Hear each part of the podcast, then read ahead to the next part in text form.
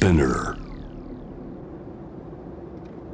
J-WAVE ANA ワールドエアカレント今回は2024年2月17日放送。ゲストはロックバンドアシッドマンの大木信夫さん。南米チリボリビアアフリカのモロッコ北欧アイスランドなどミュージックビデオの撮影を通して訪れたさまざまな海外のお話伺いました。お楽しみください。大木さんなんか旅が大変お好きはいはい。と伺いました、はい。南米はい。これはいつ？2010年のはい。僕たちがその時に発表した「アルマ」という楽曲のミュージックビデオの撮影でえ行きましたね。南米のチリボリビア行きました。でこのアルマ望遠鏡っていうのがあるんですって、アルマ電波望遠鏡っていうのがそのと今はもう稼働してるんですけれど、はい。その当時はまだできてる際作ってる最中で南米のチリのアタカマ砂漠というところの標高でいうと5000メーターのところに電波望遠鏡ってえっとね直径10メートル以上のはあ。電波望遠鏡が66台並んでるんですよ。66台巨大な望遠鏡が並んでいて。電波を捉えて、はい宇宙の始まりを捉える。で130億年前に発せられた電波をを観測することもできたし2019年のあのブラックホールを初観測したっていうニュースもあったと思うんですけど、ええそれにめちゃくちゃ貢献したという電波望遠鏡なんです。それがまだ作られてる最中の3台から4台しか経ってない時に、国立千万台の方にこの「アルマ」という曲を聴いてもらったらすごい感動していただけて、え。じゃあせっかくならあの全面協力させてもらうんでみたいなで行きましょうっていうことで。はい、そのアルマと楽曲を作るきっかけは何だったんですか？それもそのアルマ電波望遠鏡の建設予定の、えーよ深夜番組で、うん、あと何年後にこんな計画があるんですみたいなのをみ CG で見てすっごいな。そしてアルマっていう響きが、スペイン語で愛とか心とかって意味があると。で僕宇宙が大好きだから、なんてう人間は美しい計画を立ててるんだってことでそこから曲を書いたんですよ。勝手に書いて勝手にプレゼンしたらまんまといけることになって、あ素晴らしい。はい。計画通りです。よかった。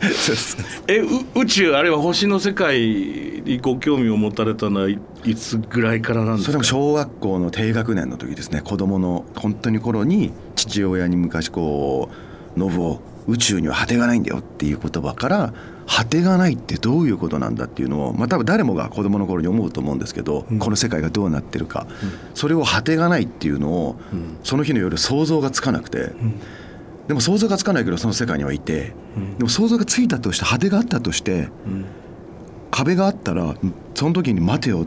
壁があるってことはその裏にあるってことだから、僕らの脳で考えたらどう考えても永遠についてるとしかありえないっていうことに気づいていやこの世界どうなってるんだろうっていうとこからずっとそういうのを知るのが大好きであそうですか。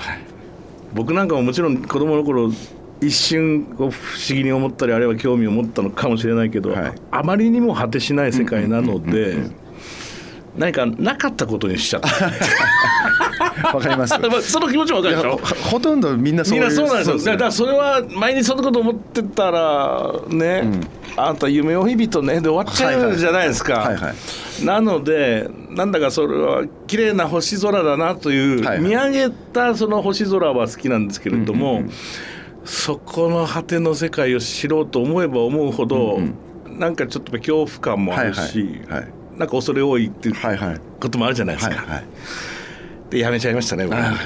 僕その辺のネジがちょっと外れてる外れて怖いんだけどもう挑みたくなっちゃうなるほど。そう。えそれじゃ割と理解もしようしたいと思ってるんですか？宇宙のその成り立ちみたいなものとかも。最先端の科学のあれをいつも読んでるというか抑えてるというか。でもやっぱり楽曲制作する時、まあその曲を書くなり、はい。リ書くなりする時にはやっぱりすごくそういうことはこうなんて言うんだろうインスパイアされる。あされますね。本当に。ね。うん、なんか結局は僕らのルーツだからなぜ人が生まれたのかなぜ地球が生まれたのかなぜ宇宙が生まれたのかっていうところのルーツ探しの旅だから、それをずっとこうありますね。ねえねえねえじゃだったらさはいいわゆるその宇宙に行ってみたいと思ってるんですか？ロケットに乗ってとかあの宇宙船に乗って、まあ、前澤さんとか行ってないじゃないですか。あもう羨ましいです。行ってみたいですね。行ってみたいんだ。前澤さんのが飛び立つ時とかもうちの社員みんなで生中継で応援してでラジオの番組、まあ、ラジオっていうか僕が個人的にやってるファンクラブのところでみんなでその飛んだ後に ISS 国際宇宙ステーションが通るのも一緒に今今なんあのこっちの方角見てみたいな今あそこに前澤さんいるよとか言って話をしながら。じゃあいずれ行きたいんだ。行きたいです行きたいです。うん、でもねできればすごく遠くに行きたいですね。国際宇宙 ISS ってやっぱ地球の表面なんで いや宇宙って言ってももちろんあれなんですけど 欲張りであれなんだけどできればもっととんでもない遠くに行きたいですね、じゃあ山あの宇宙船がヤマトみたいにワープしてそうそうそうそう。あの次元に行きたい。そういう感じで前もねこの番組二十何年や24年間やってるんですけど、まあ、何面かその宇宙の話もなりますよね、はいはい。でやっぱり宇宙に地球から外に出て、地球を見てみたいっていう男がい,、たんですよ。はいはい高橋さん行きたくないですか？って、その人に質問されて、はい。で僕その時に自分で答えたんだけどいま、未だに思い出に残ってるのは、今も変わんないんですけど、い、や僕宇宙に行くよりは僕は北九州の路地裏で焼き鳥屋ずっとやってるおばあちゃんの話の方が聞きたいって言いましたね。それも大好きです赤赤ちょうちんでただただこうだらだら飲むのも大好きなんですだそしてどっちかが知りたいって言ったらそこでずっと50年やってるおばあちゃんの人生を聞きたいなって言いましたね、それも最高だな。そうだよね。でも僅差で僕宇宙。僅差。でも僅差です。あ僅差の宇宙。僅差です、ね、僅差の宇宙そかそれはすごく魅力的 そうだよね。はい、あ両方あるよね、はいだからそれはそれそこはやっぱりミクロとマクロの話につながっていくんでしょうけれども、音楽ってね割とそういうに似てるところないですか、うんうんうん、ね。ありますね。ね。うん。だから。相性がいいと思います。そうだよね、はい。だから本当2人の例えば人と人の男と女の恋愛の話を綴っていようが、そこから宇宙まで飛ぶことだって、はい。ねとたやすくできることでもありますからね。この量子力学でいうと、はいはいはい。超弦理論といいまして、物事の物質の最小単位は弦であるっていうふうに話があるんですよ。うん。弦の揺れで、えーいろんな素粒子の形になって、それが集まって原子になって分子になって僕たちになっているっていうのが、超紐理論と紐理論ね。だからもう弦とか、それこそ博士さんもバイオリンだし、僕もギターだし、うん。響き、揺れっていうのはなとっても何かにそういう根本的なものをね。揺さぶるものなんだっていうのを感じます。そうだよね。はい。何かが揺れてるからだからこそそこがきっかけでエネルギーが発生するんですよね、はい。だからこそそこでものすごい小さな素粒子からん。原子になりそれが、はい。っていう話でしょうね。そう。いやーもう脳みそが ぐちゃぐちゃぐちゃぐちゃ旅の話しましょう。ぐちゃぐちゃしてくるんだよいやいや本当の話本当の話そういうことなんだよね、はい。そのまああのアルマ望遠鏡もはい。すごい経験だったと思うんですが、はい。僕なんかやっぱり素敵だなと思うのはその音楽がきっかけでそういう旅ができて、そういうねあのフィルミングも撮影もできてっていう、はい。なんかそういうのって出会いでもあっただろうし面白いなと思ったんですが、そしてそのチリの後はボリビアにも行かれた。はいボリビアに行ってウユニ塩湖っていう有名ですね。そう全部が湖あの塩の湖のところの、そこの星空がやばかったですね。もう360度ぐるりと地平線なので、で見上げる星ではなくて目の前から 天の銀河が 天の川の銀河がぐーってせり上がっててもうキラッキラで10秒に1回ぐらい流れ星が降り注ぐみたいな、とんでもない世界でしたね。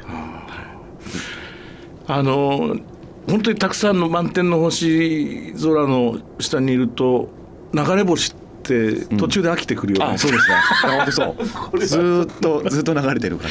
初めはね、はい。うわうわうわって言ってんだけど、僕はあのモンゴルでもああ草原でけいいね。経験したんですけどまあもう20年も前の話ですが、、はい。や本当に月夜っていうか月の光ってこんなに明るいんだと、まあ、それこそ360度草原なので、うんなのにちゃんと見えるんだよね明るくてね。そうですね。ね。そして星が本当にこんなにもたくさん見えるんだっていうことをうん実感してね、その時は大変面白かったな、でもそれがまたウユニ塩湖だと下はまあ塩とはいえはい。湖なわけですから、はい。どうなんですか？それは反射した僕の光も見えるわけですか僕が行った時は寒気だったのでそこは水は張ってなかったです。なるほど。はい、だ真っ白だったんで。真っ白か。それはそれで美しかったですけどね。ああ、なんだかみんな写真撮るんですよねあそこ。ねで水があるところだったらミラーでこう映ってなるほどなるほどなるほど。映えになったんですけどね映えない方で行きました、映えない方で。映えない時期に行きました。これは塩でできたホテルってのはそうルそのユニエンコのど真ん中にルナサラダっていうホテルがあって、うん。全部が塩でできててベッドも塩でできてて、床とか壁とかも。もちろんマットレスはあるんですけど、はい。そこも全部塩おシャワールームの壁も塩でできてるっていうそこが最高でしたね。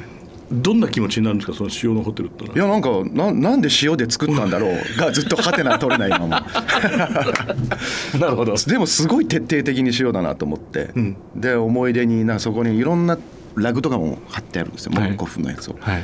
でお土産で買えばいいんだけどせっかくだからってそこのやつをくれって言って、うん。何何時間も交渉して「ん。分かった」って言って「じゃあああ売ってやる」って、うん。それを大事に取っております、ね、ああそうですか、まあ、そういう思い出一つ一つそうそうそうそう。楽しいですよね時期もあるでしょうけど、はい。この塩のでできたホテルっていうのはうんうん。どうなんですか？その環境的にはというか体感温度だったりそういう湿度だったり外はもちろん寒い時だったので、はい。ダウン着てる時だったんですけど、中は今思っても全然普通に暖房入ってたと思いますね。寒くはなかったですね。あそうはい、普通に、うん。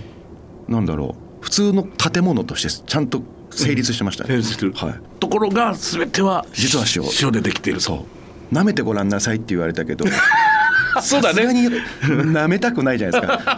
ホテルの壁を舐めるのと一緒だから。そうだよな。さすがに舐めなかったで普す通になそうだよ。普通にだって、ね、あの壁だとしても舐めないですそうそうそう。塩でできてるからちょっとた試してごらんって言われてもそういや普段から僕はホテルの壁を そうそう舐めない人です。舐めないです。そうです 面白い話だ南米ってやっぱりでも行くのがちょっと大変じゃないですかこの日本からって考えると。大変でしたね。もう20時間以上30時間近くかかってヘトヘトになりながら行きましたね、まさしく裏側だもんね。そうですね。はい、うん。で旅いろんなとこ行かれててもやっぱり考えもひとしおですか？そうですね、ううん。んやっぱりもう一度行きたいなってやっぱ思いますね、なるほどうんモロッコはいいです。僕も一度行きましたけど、はいはい。これはどんな旅だったこれもミュージックビデオの撮影なんですよ。はい、アルケミストっていうあのパウロ・コエラさんという作家さんが描いた本があって、それを題材に曲を作って、それはいそれがちょっとこうサハラ砂漠が舞台だったりするので,、うん。でサハラ砂漠でミュージックビデオを撮らせてもらったって感じです。ね。はい、え結構やっぱタフな撮影になるんじゃないんですか？いやもうもうずっと歩いてって大きくなるとか。もうもう砂漠を一人で、うん。なんかこうかかっこよい衣装を着ながら 放浪放浪のするようななるほど。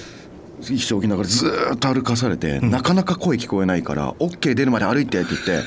これなかなか声聞こえないってことはもう声届かないところまで歩いてきちゃったら 俺もうさま迷うんじゃないかって言ってでも振り向けないし 撮ってるらしいから。あそうか。そう。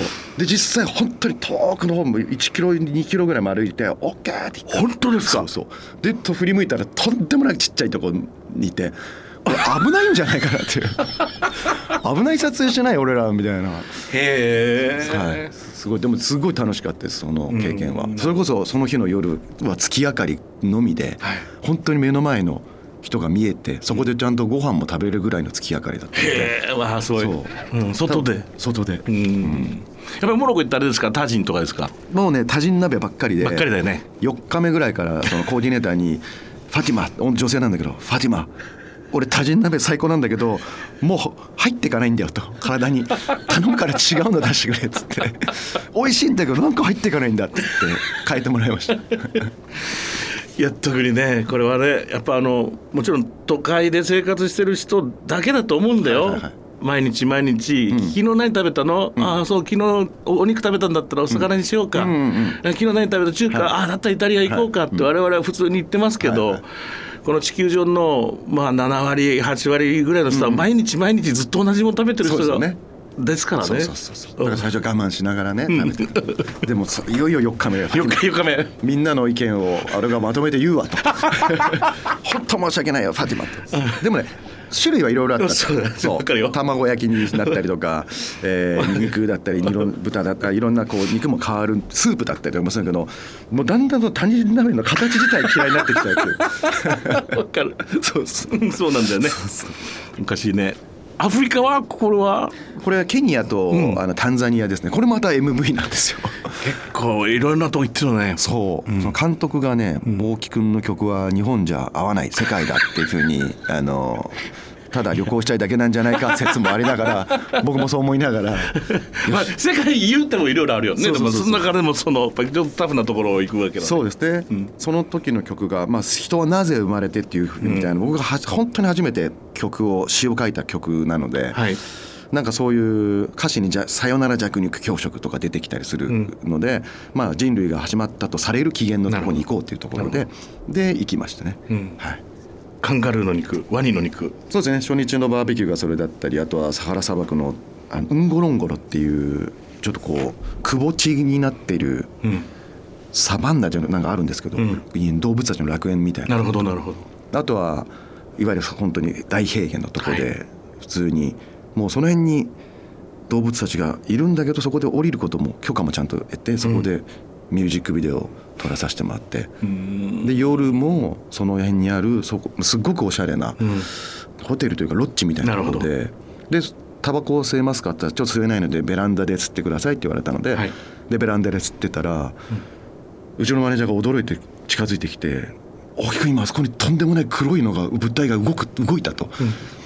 でも俺見に行ったらやっぱ目の本当に1メートル先ぐらいで「うーん」っていう音とともに何メートルもの黒い塊が動いたんですよ。うわーってかけて逃げて、でそのお店の方に聞いたら多分それはまあ動物がいると、何かしらの。んえじゃあこう外でたのあれタバコ吸ってるとライオンとかチーター来ないんですか？っつったら、昨日も来たし 来る可能性があるから気をつけろって気をつけろだけ。いやいやいやいやそれはやめてくれよ気をつけろだけじゃないよね。本当だよね。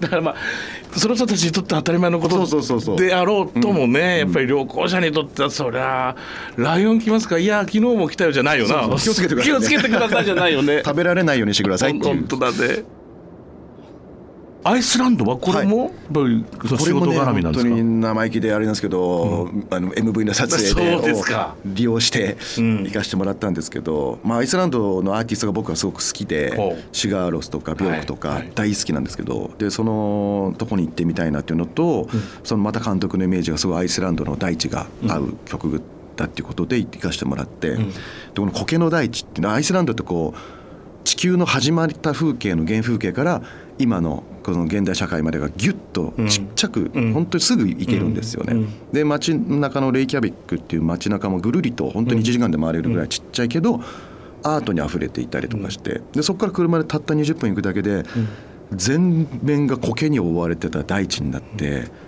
ベッドの上を歩いているようなふかふかなんですよね、うん。でそこで自生さしているブルーベリーとかがあって、うん。それを食べながら撮影しながらみたいな、うん。なんておしゃれだというか素敵なうん国なんだろうと思ってそこも早く、ま、もう一回行きたいなと思ってますね。そうですか、はい。いやおっしゃる通りビョークもそうだしシガラスもそうだし、あそこは才能あふれたのが飛び抜けたのは出て,、ね。出てくるよね。もう天国のような国だったし、なんかみんなが天使を信じてるんですよね、いろんな方が普通に、まあ、僕らが言ったら妖怪とかのうんに近いんだとかもしれないんですけど、全員が天使は必ずいると、うん。でその苔の大地を歩いているとこれは天使信じるなっていう。ちょっと天国と近い世界観だなと思いますね。まあ、音楽がこう育ちやすいっていう環境もあるのかもしれないね。はい、あると思いますね。ね。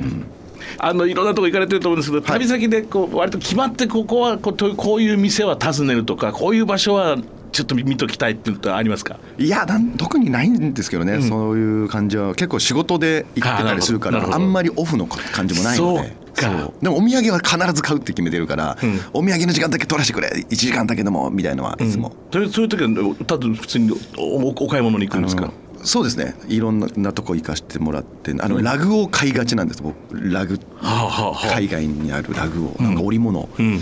でも結局それを持て余しがちっていうか ただただ買うん、な何のために買ったかがなんかそうこれを敷いたり、ん。敷かなかったり折りたたんだり、うん。うん、そういう感じです。でもまあラグは面白いよね。買い物するのは。そういろいろんなのがあるので、うん。いろんなデザインがあって。マラケシュはいはい。行った時もひたすらラグを探して一日終わった日だったの。あそうですか、うん。またほら何枚も見せてくるじゃん。そうなんですよ。ここれどうだそうそうそう。これどうだってさそうそうそうそう。何枚も何枚も重ねてそうそうそう。初めに見たのとほとんど忘れちゃそううそうそうそう。いや本当に同じ経験しました、はい。まんまとね3つぐらい買わされました。そうそうそう。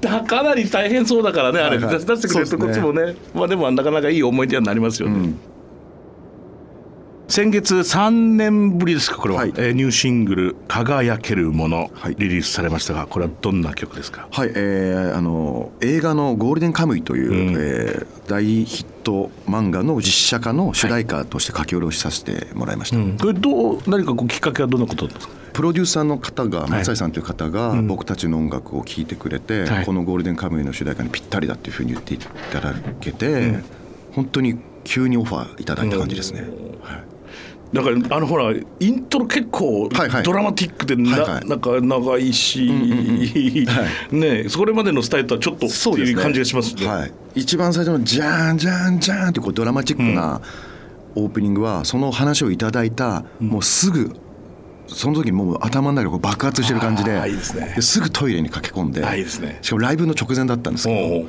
トイレ駆け込んでボイスメモん。に「じゃんじゃんじゃうん。ん」「立つタタタ」とかドラムのフレーズも入れながらん作った感じですうん最初。はい初めにもう降りてきたね。そうそこから翌日にかけてどんどんどんどんそのずっとこの爆発をこう止めないように止めないようにみたいなあいいですね。何せでかい話だからみたいな。これはこけれないっていうことですごい集中しましたね。まあいろんなシチュエーションで作曲なりされると思うんですけど、はい。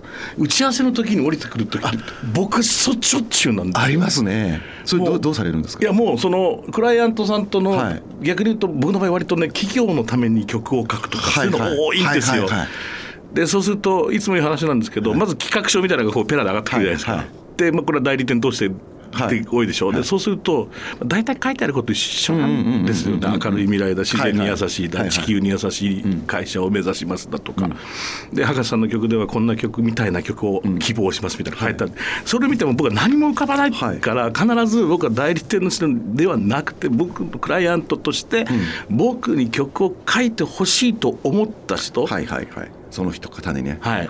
社長さんである時もあるし会社オーナーである時もあるし逆に言うと広報の部長である時もあるんですけどその人と話す。はい。そうするとその人に向けて書ける。ああそれ浮かんだ時すぐどういうふうにあのこれこれこれそれただあメモです。か あ一緒ですね。えー、やっぱそうなんだ。全部です。ああ一緒ですね。必ず。えうーんドゥタタントン。ドゥタタントンドゥトンです。よ 同じです。もうそればっかりです。よそれは全部聞き返して、だからもう使えるやつだけは全部こうやってやりますけど、でやっぱりこう曲をクライアントがいて作曲をするっていう作業ってちょっと複雑じゃないですか。いやーそうですね。ね、自分の中から出たものではあるけれども、はいはい。何かの引っ掛けがあって引っ張り出してもらえないといけないからね。そうですね。でこの「ゴールデンカムイ」は僕好きな漫画だったなるほど。ので、うんすごくこうあのイメージがつきやすかったですね。あそうだね。ね。あその意味ではすごく楽って言い方は違うけれど、うんうん。うん。気持ちよくん。発散できたというか、うん。うん。形にできたなと思いますね。うん、で公開後本当にこう大人気ですね。大人気で、はい。それが嬉しくてたまらないですね。うんうん。うん。ぜひあの皆さんも聞いてほしいなと。思う。あ見に見に行ってほしいな。そして音楽も聴いて。そうそうそう。はい、そしてこれはあ春から夏にかけて全国ツアーもはい。決まっていますね、はい。5月の10日ですか、はい。京都からスタートします、はい。これは今回どんなツアーになりますか？はい、えーこの「ゴールデンカムイ」という主題歌をやらさせていただいたこともあるので、んゴールデンセットリストっていうのはどうだろうゴールデンセットリスト。うちのスタッフからこう提案いただいて、えめちゃくちゃいいなと思って、うん。まあ、テーマを金、はい。うん、金色だったり金というものを僕は結構大事にしている言葉なんですけど、はい。歌詞の中にも入れてたりとか、はい。響きとか,、はい。その金にまつわるようなもののセットリストにうん。組み込む。多分今までなかった。初めてやるセットリストツアーですね。面白いですね、はい。北海道から九州まで全国9カ所ですね、はい。えー東京は8月11日のこれは LINE キューブ渋谷、はいで6月には金沢もということですね、皆さんぜひチェックしてみてください。よろしくお願いします。さて、まあ、いろんなとこ行かれてるお話今日伺いましたが今後行ってみたいなと思ってる場所何か挙げていただくとすると。あでもいろいろ行きたいですね。海外どこでも行きたいけどインドとか行ったことなくて、あはいやはりちょっとこう別に僕は何の宗教も入ってないけれど、仏教が生まれた国でもあるし、まあ、いろんな行った方から聞くと本当に死死と生と死が同居している。ワンフレームに入るそうそうそうそう。それを感じてみたいなっていうのがずっとあって、ただ辛いのそんな食べれないのでそこだけいつも悩み中。辛いのよりねもう僕も言ったけどね、とりあえずもう初日2日目で必ずお腹壊しちゃうからそうですか。お水？水にやられる。やっぱりな。お水弱いんですよお水にやられちゃうから気をつければいいです。だから本当にだから。氷とかね。そうそうそうそう、はいはい。ビール頼むとするじゃない、はい。ぬるいからちょっと氷入れてくれ。もうこれで終わりです、ダメなの。はい。ダメです それ気をつければ大丈夫です。きっといい旅になると思います、はい、さて最後にこれは大木さんにとって、はい、あの必ずゲストの方に伺ってるんですが、うん、えー、大木さんにとっての旅ってのは一体何ですか？これ難しいんだよな。でもキャパを、なやっぱね一言ではないですけどキャパを広げてくれると思いますね、人間としての想像力だったり、うん、あのいろんなもののキャパシティが増えてる気がしてます、はい、楽しかったです、どうもありがとうございました。ありがとうございました。